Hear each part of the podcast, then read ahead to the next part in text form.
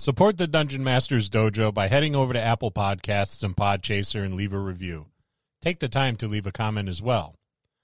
This helps make us more searchable to those listeners interested in content such as ours. But more importantly, we want to know how we are doing and what topics you would like to hear about. Another way you can support the DMD is by buying the DMD a beer, so we can continue to deliver quality content to you, our listeners. This also helps us upgrade and replace equipment. Head over to buymeacoffee.com forward slash the DMD and buy us a beer, or three, or five.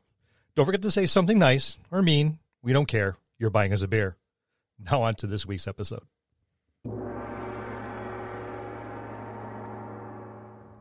Welcome back, students of the dojo. This week, we're continuing our look at Tasha's Cauldron of Everything. And today, we're looking at the offerings of the brand new feats.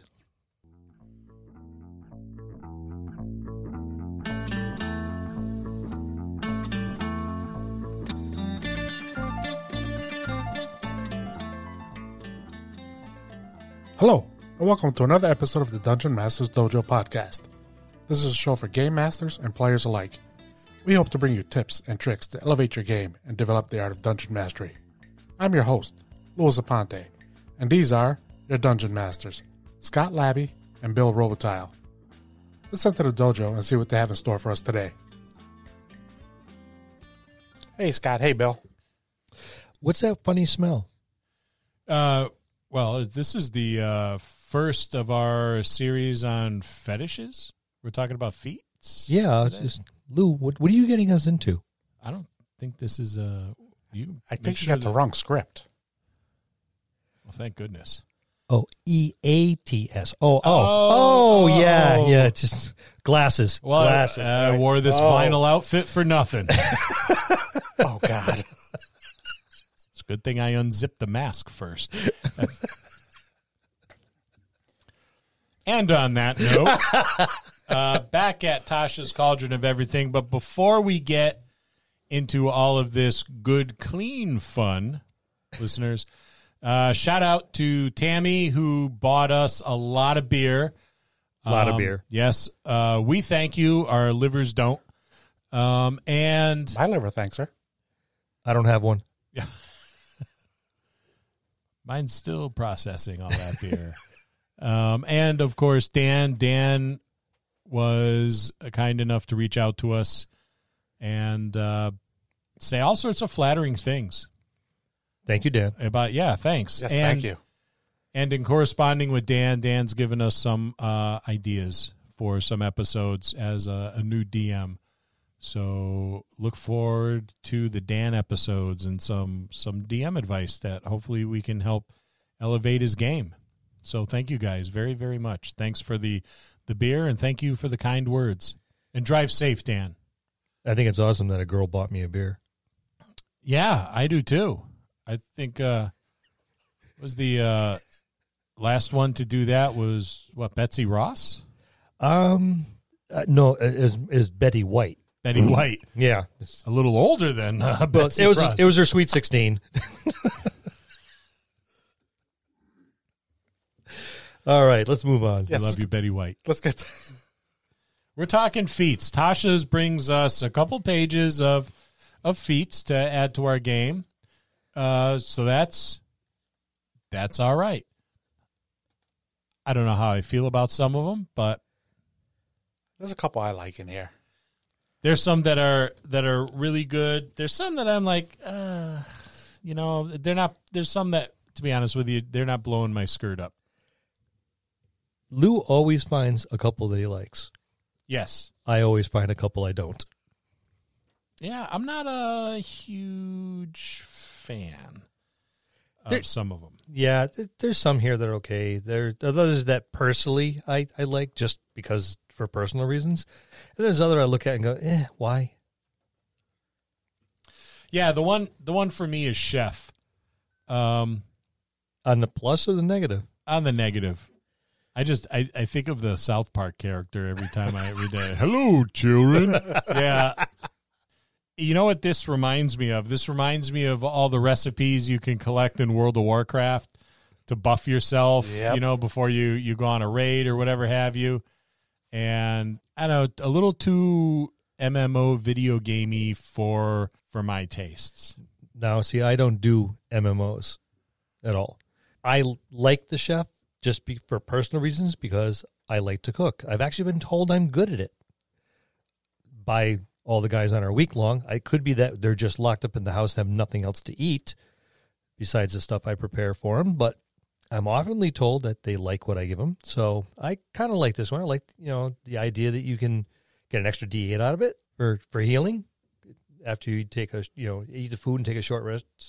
So it's okay. But to Scott's point, I think I can see because this takes away from one. I think one of the cleric spells. I think it was a bountiful feast or Yes. something like Yeah. that. Yeah. So it kind of has the same effect, but I can see this in both spins. Um, why I can see why Scott doesn't like it. It takes away from another class. At the same time, now that class doesn't have to worry about wasting a, or using a spell slot to give you sort of the same bonuses. And by now we should be used to everything they do taking away from somebody else. Yep. Because that's kind of pretty much all Tasha has done from up to this point is taking abilities from other classes and giving them to somebody else and In a different with a little it- tweak. Yeah, it's it's part of the mass homogenation. Frankly, I don't like it. I Can I cook something for you, make you feel a little better? yeah, you you you, you could. A cheeseburger? That's that'd be great. Yeah. Too bad I'm a chef. You don't like it. Starve, bastard. You don't have to. You don't have to be a chef to make a hamburger. I've been to McDonald's. Yeah, that that's not a hamburger. So, chef, I don't. I don't really care. For Yeah, I, it you know if if you're you got a combatant or something like that, it obviously it, it can seem like a wasted feat. I mean, I like it personally just because of my personal interests, but that's about it. As far as gameplay is concerned, I could see how this could easily take away from a bunch of things. Yeah, you get a little bit of healing for that meal after a short rest. That's about it. Um, there's a few things in there that take care of you personally, but not really all that much kind of I, I think it comes up short compared to most of the others. I think this one is really just set for role play. Yeah. Yeah, I. I just. I'm not feeling it. I don't care for it. I don't even like it a little bit. Not at all. What about Crusher? Crusher, I love Crusher. Crusher, Crusher, and, and, and fighting initiative. I really like. I, I think both of those work would work well for a particular type of character, like maybe like a a, a thief, you know, a rogue, Yeah. someone who someone who has no formal training in fighting, but learned like on the streets I, could see Crusher being that one. Yeah. you know, um, just how to fight dirty.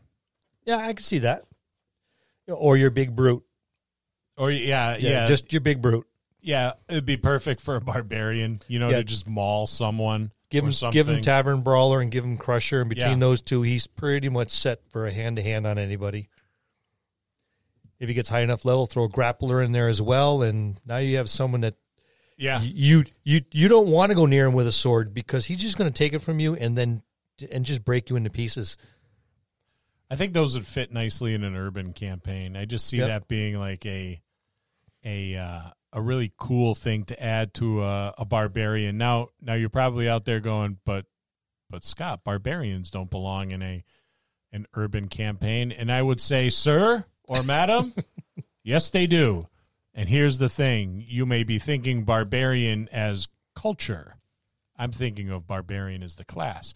Now, you don't have to necessarily be a, a barbarian from a barbaric culture. You could just be someone who is a, a savage fighter, and you can have that perfectly well in an urban environment. Sort of like a gladiator.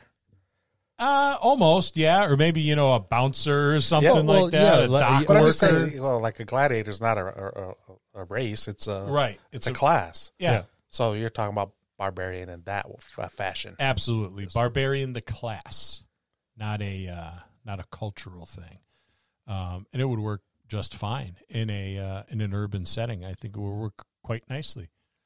Bodyguard for a higher up Yep. Yeah. nobleman or something like that. Someone who's always dressed Yeah. fine, but you know, under that that wonderful lace and crushed velvet, these these rippling muscles, and it's- Yeah, he's that staring you down. At, Go ahead, uh, take one step closer to his lordship. I dare you. like that big meathead, you know, wearing a bowler hat. Yeah. Or was the, who's the Bond villain that had the bowler hat that he was taking like statues' heads off? What was it Odd Job? Odd Yes, job, yes. yes. Yep. You know, someone someone like that, or like Jaws or whatever. So those two I like. I like I like uh, Crusher and the uh, Fighting Initiate. Well, the fight initiates for the more refined fighter. Do you Yeah. have any a couple of favorites, Bill? Um, wow. It's not going to be telekinetic or telepathic if that's what you're trying to get to. No. Okay, you know, I, I just sa- just saying right there. I I'm with him. I like the Crusher and the and the Fighter Initiate just because it it they kind of diametrically oppose a little bit. Okay. One of one of them is just the rough and tumble in your face, where the Fighter Initiate comes right out and says your martial training has helped you develop a particular style of fighting. Uh, so it you it's for the more refined fighter, at, at least as I read it. So it gives you an option on both ends, depending on where you want to go with your character. I kind of like the Artificer Initiate. Initiate. You get a cantrip. You can cast your your this feat's first level spell without a spell slot, and you gain proficiency in one type of artisan tools. So it's it's a nice little well rounded. There's nothing really big there, but it, if you play in a jack of all trades type character, which I love to play, I love to play the, the you know the jack of all trades. It has a little bit of knowledge across the board. This this one fits very very well into that into that type build. Um, and then I've always been a big to Scott's points very often the the high fantasy in the game. You know, you want to be a fantastic world. That's where like the uh, Eldritch Adept or the Fey Touch come in. I, anything to do with the Fey, I'm I'm always enamored with. So either of those, I seem to gravitate towards quite a bit. Yeah, you know uh, that artificer uh, feat, I think would go well with uh, skill expert. Yes, You know, if you want to pick up and be a jack of all trades, I mean those those feats. Um, those two complement each other very very Yeah. well. and I like the I like the shadow touch too. Any of those, uh, you know, the Feywild or um, the Shadowfell, I can understand getting that feat, especially if you happen to have spent, you know, the first maybe four levels or or even you know four levels within one of those those realms and you know are now coming back out into whatever campaign setting that you started in and having you know these these feats would make a lot of sense to me because it would it would change you in some small way the magic that's there Right.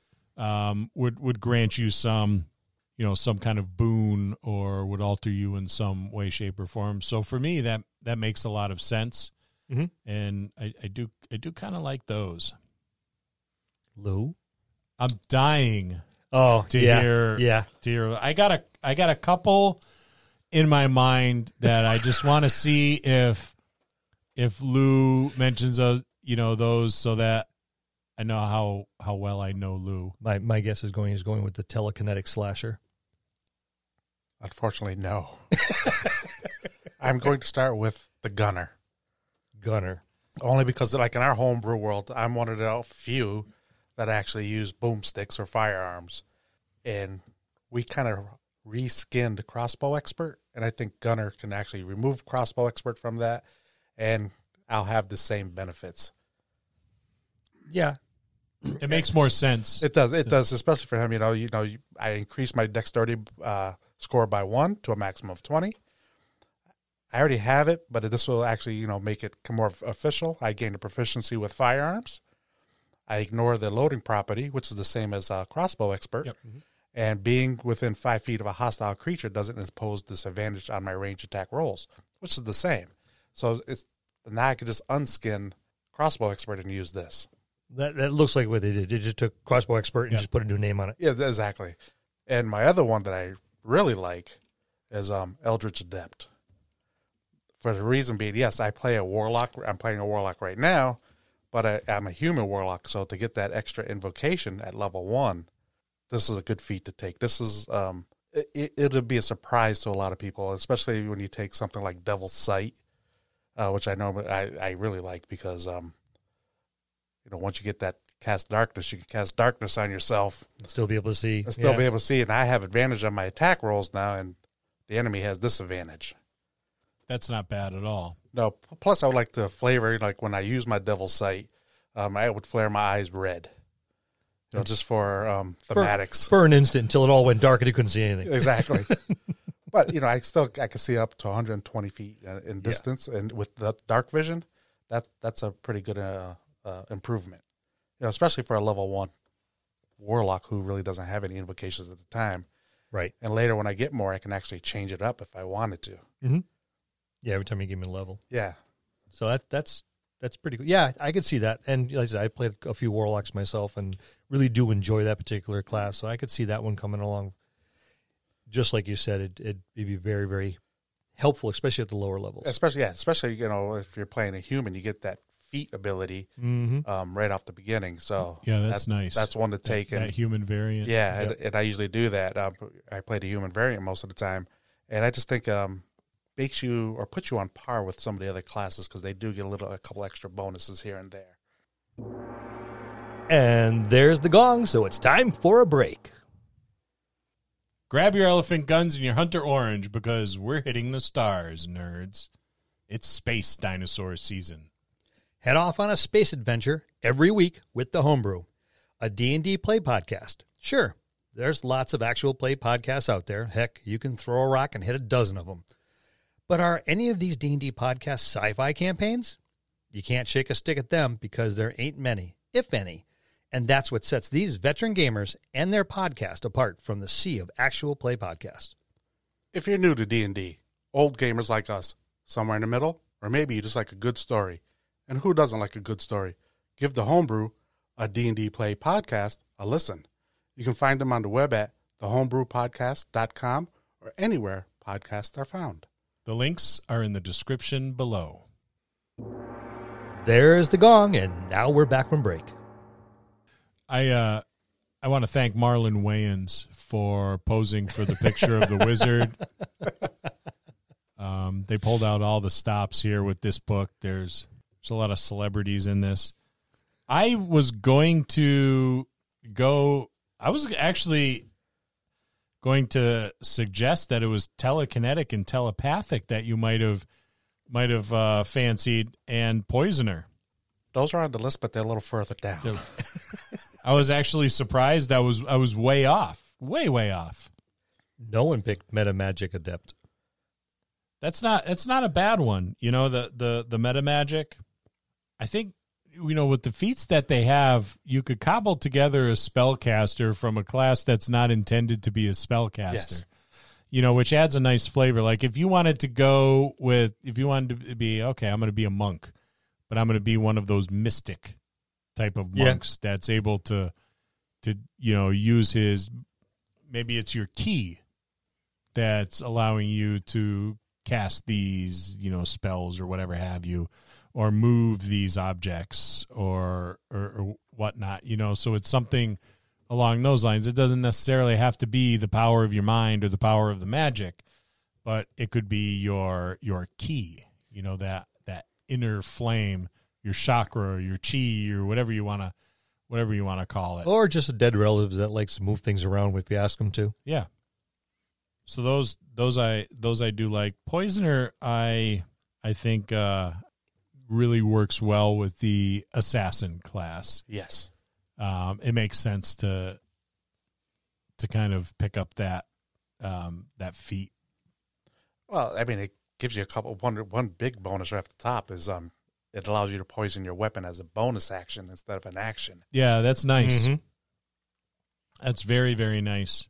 So you can you know you can give it a good dousing before you go into battle really. Yep. Um and then and then it's off to the races. Well, it's nice. It's also DC 14 when a lot of other, other things start at DC 12. That's right. It's Yeah, like on your con save. Uh, that's that two points is huge. and it's two d eight points of uh, poison damage Uh-huh. on top. Yeah, Yeah. and and if you um That's you- effective poison. Yeah, add that to your to your sneak attack. Mm-hmm. And if you crit on top of that, Yeah, so you can. I mean, it stacks like crazy, and it it makes it makes the uh I can see the the- poisoner going to a bard, yeah yeah I can see that yeah, Um, especially with courtly intrigue. yeah. Yeah, that's true. Actually, you, you that- get you you put a bard in, in a court setting where he you know he's whether he's a jester or whether he's just a confidant or someone that it is the the lady's fancy at the at the time, and give him poisoner. Well, this will work for also for the warlock Yes. and for the alchemist. yeah, Mhm. yeah. You know, I think those two, are like the bard, Yep. the warlock, because he's usually a face person, and then your alchemist, who's already can, Yeah, It's already dabbling. yeah, It does make a lot of sense. Actually, if you went you with your um your gnome Graven. artificer, oh yeah, you go with the artificer who has the you know one of the the abilities they have is to make potions and stuff on one of the the subclasses. Yep. Throw the poisoner in there along with it. That's a ver- that actually seems to be one of the most versatile so far. There's quite a few classes that could take advantage of that one. Yeah, it, and I think the thing with feats is, you know, they they should fit with the overall theme of your character. yes, um, and that's that's an important thing to consider when you're you're selecting your feats. Well, how does it fit? Well, and exact that's exactly that's why I said like with Gravin, my gunslinger, I would just you know use the gunner, and then for my warlock because it kind of fits. Yes, people are saying, well, you're already a warlock, you're gonna get the invocations, but I like to have that extra invocation, so I don't have to use that invocation slot later. It, it kind of fits, you know. At least in my mind, it's uh, more thematic too, Now that would be with a party that works together, right? with or without. It doesn't matter. Well, you know, if it- hey, you don't have to use that spell slot. I, I got this ability, you know, with tables that cooperate. yes, yeah, it really helps that way. Not that we'll ever see that, but we we usually cohese near the end. of the world. That's where it counts, though. It is uh, it is nice to see a couple pages of new feats. I think that was something that was kind of lacking Yeah. for the It is. longest. It is. Um, but again, you got to remember these are an optional book because some people might not like the telepathic or telekinetic. So you got to remember that all these are really optional. It's really unique. This is where again we're going to talk about it again. Session zero is a good place to talk about picking up some of these because your DM may Absolutely. not, he may not, like Bill may not like somebody picking telekinetic or telepathic because that's not Yeah. something our, our our world really doesn't really evolve around that. Yes, there are spells. That's a little different. Or you may have a DM that doesn't do feats at all Right. um, because those are optional to begin with. Yep. True. Um, so yeah, you're right. That session zero, and we've said it a bunch of times, is really really important so that everybody is on the same on the same page. What do you think, Bill? Without getting too much into it, Yeah. about the telekinetic and telepathic feats. I'm dying to hear this, and this is a prelude to when we have our discussion on psionics, and I and I bring a, my ringer in. You uh you, you just like poking the hornet's nest, don't you? I, you know, I have a long stick. I have that ten foot pole, right? I was about to say you better use your 10 foot pole. Telekinetic is a glorified mage hand. You get mage hand, uh, but you get the ability to shove somebody or pull somebody five feet. Obviously, DC, you know, eight plus proficiency bonus and ability modifiers.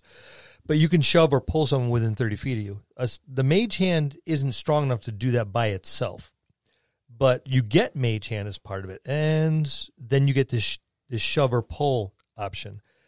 That's not too bad, and you could also um you're going to be able to move small things and, and along with that. That one, it's tolerable. Well, really, is it? Because there's no. A lot of them have a limit use on what your proficiency bonus is. Yeah, This one really doesn't have that. and if you already know mage hand, your range increases by thirty feet, so that's up to sixty feet. So you could do the force shove like from Star Wars. Yeah. You know, if you want to build a Jedi Knight, this is something to add to your. Well, it only, it's only five feet, but still, you know, if they're three feet away, three feet away from the edge of a building, uh, five feet's more than enough Or to a cliff. or a Or a cliff, cliff, or yeah. anything Or else, bridge, or yep. or the open flames of a campfire that Lou started in the middle of the you know the uh, dungeon. And That's actually bonfire. And we will discuss that in another episode. um, telekinetic, I don't have too much of a problem with. Uh, telepathic, not happy. Communication is one of those things that has to get worked out. And this one kind of is a real big shortcut. Especially when you're, you know the party's split in combat or something like that. You want you or, or if they're sneaking around, makes it too easy to coordinate. True. I'm not going to say it can be abused, but I think it's it's too handy a shortcut, especially when you're trying to you- you're trying to build the tension and you know what's going on over here and what's going on over there. Your party is split by 40, 50, 60 feet. At 60 feet out, you can have a conversation with somebody without anyone else hearing it, and that that lack of communication for your group being separated like that is very handy, especially when they they can't let whoever's between them know that they're there. And this kind of takes that all completely away. It's, it's way too easy to coordinate, I think. Now, there's spells that'll do the same thing, but they're pretty short lived. Where this one here eh, is, uh, where's my time on it? I don't see a time on there. No, there's not. So you can just communicate with somebody 60 feet away from you. I mean, it doesn't give you. I mean, yeah, they have to know the same language, which helps. Your communication doesn't give the creature the ability to respond to you telepathically, so you can send messages. So, all right, so maybe you can't have a full conversation, but still, if you're if you're the tactician and you have this, and you see someone sixty feet away and you start giving commands, your DM's going to have a real tough time, especially if you have a party that listens to your tactician. I know, I know, I, I I am the tactician. I know I could wreck a table with this. On the opposite side, too, you know, the, the enemies could have this too. So you remember, whatever the players can do, the enemies have. True. What I don't really care for is when you the detect thoughts part. There's no spell components needed. Yep. Yes, you can only do it once before a long rest, or well, you know, during a long rest. But now that doesn't require any spell slots No, and or components. So wow, but you have to finish a long rest before you can cast this again. So it that's kind of a one shot on that particular one. But I think it would make for a pretty cool character to have this. Say say you have a character that is is mute. They they understand languages, perhaps they understand more than one language, but they just cannot speak it. So this is this is a way to have like a mute character that can that's actually pretty cool. You know, and um I think it would work in a situation like that. I think it would work very nicely, you know, and it would add that uh, a really nice theme to a character concept. But just to Bill's point, having that and just having it, it it does. It takes away from the tension. It takes away from kind of the self reliance piece when you send somebody out to scout. all right, how about this? One of my favorite characters, Dog. Dog is quite literally a dog. He communicates through barks. I have a sound I have a soundboard for him. If he had telepathic, how much would be taken away from Dog? The thematics would be taken away, I think. Yes. You know, trying to trying to get the point across. Like I said, I have a soundboard for Yeah. him, and and the table has started to recognize the different barks and growls and stuff. So they hear a particular growl, like "Whoop! Here comes Sacred Flame." Yep. You know, they're starting to recognize it. So the communication is built up through a sound, you know, through the sound effects that I'm using. But that would be completely taken away with this spell, or this feat. I mean, so Yep. you know, I, yeah, it, it has its uses. I get it, and you're right. Like with a mute character in that particular state, that would be absolutely wonderful. It, it would probably be could be used by a sentient animal that doesn't have the ability to communicate. But when you've built them up the way I have with dog, uh, I think this would take so much away from that character. Well, I, yes and no because I if I, I was just rereading on the telepathic ability, and you can speak telepathically telepathically to any creature, so it's only one at a time. Mm-hmm. Um, I can see if it was creatures, then that would be a bigger issue. But um, if it's just one on one, I can see that being tolerable. I don't know. I I'm not thrilled with it.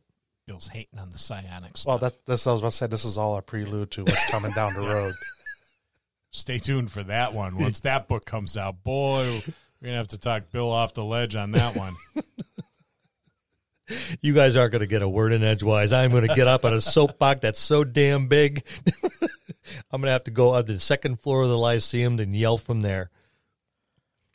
Overall, Overall, I overall, what do you? What are your thoughts? overall I like the selection. I think there's more useful here than unuseful. Yes, there's only a couple, like I said, like the chef, and I'm really not too. Yeah, well, I do like telepathic and telekinetic. They're my least on, on the list. But again, these are all optional. We just have to keep that in mind. But overall, they're okay, except for the two I mentioned. Those are great. I I like the majority of them. I just don't like sh- the chef thing. It's too much MMO for me, Yeah, it is. and that's what I dislike about fourth edition. and even then, like Gunner, Gunners has to be world specific because a lot of Yeah. worlds do not have firearms. Mm-hmm. And I think in our long game campaign that we've been playing for the last few years, I think I'm one of the only people that I ran that I've seen. If I haven't seen any NPCs with firearms or even any other PCs, I'm one of the very few. So it, it is very. You, this is a, a conversation you need to have with your DM to see if this will fit your world. Just because you have gunner doesn't mean there are guns in the world. Right, right. Well, someone had to be the inventor of it. Exactly. And they just happen to give it to the wild card. That's good. You're just waiting for you to blow yourself up. It almost happened a couple times. It will happen eventually.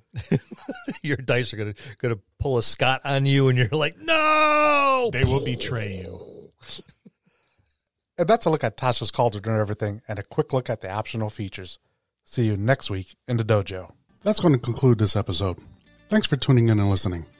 Please subscribe to the podcast for more great content. If you'd like to hear a particular topic, you can reach us on Facebook at the Dungeon Masters Dojo, or you can drop us an email at the Dungeon Masters Dojo at gmail.com.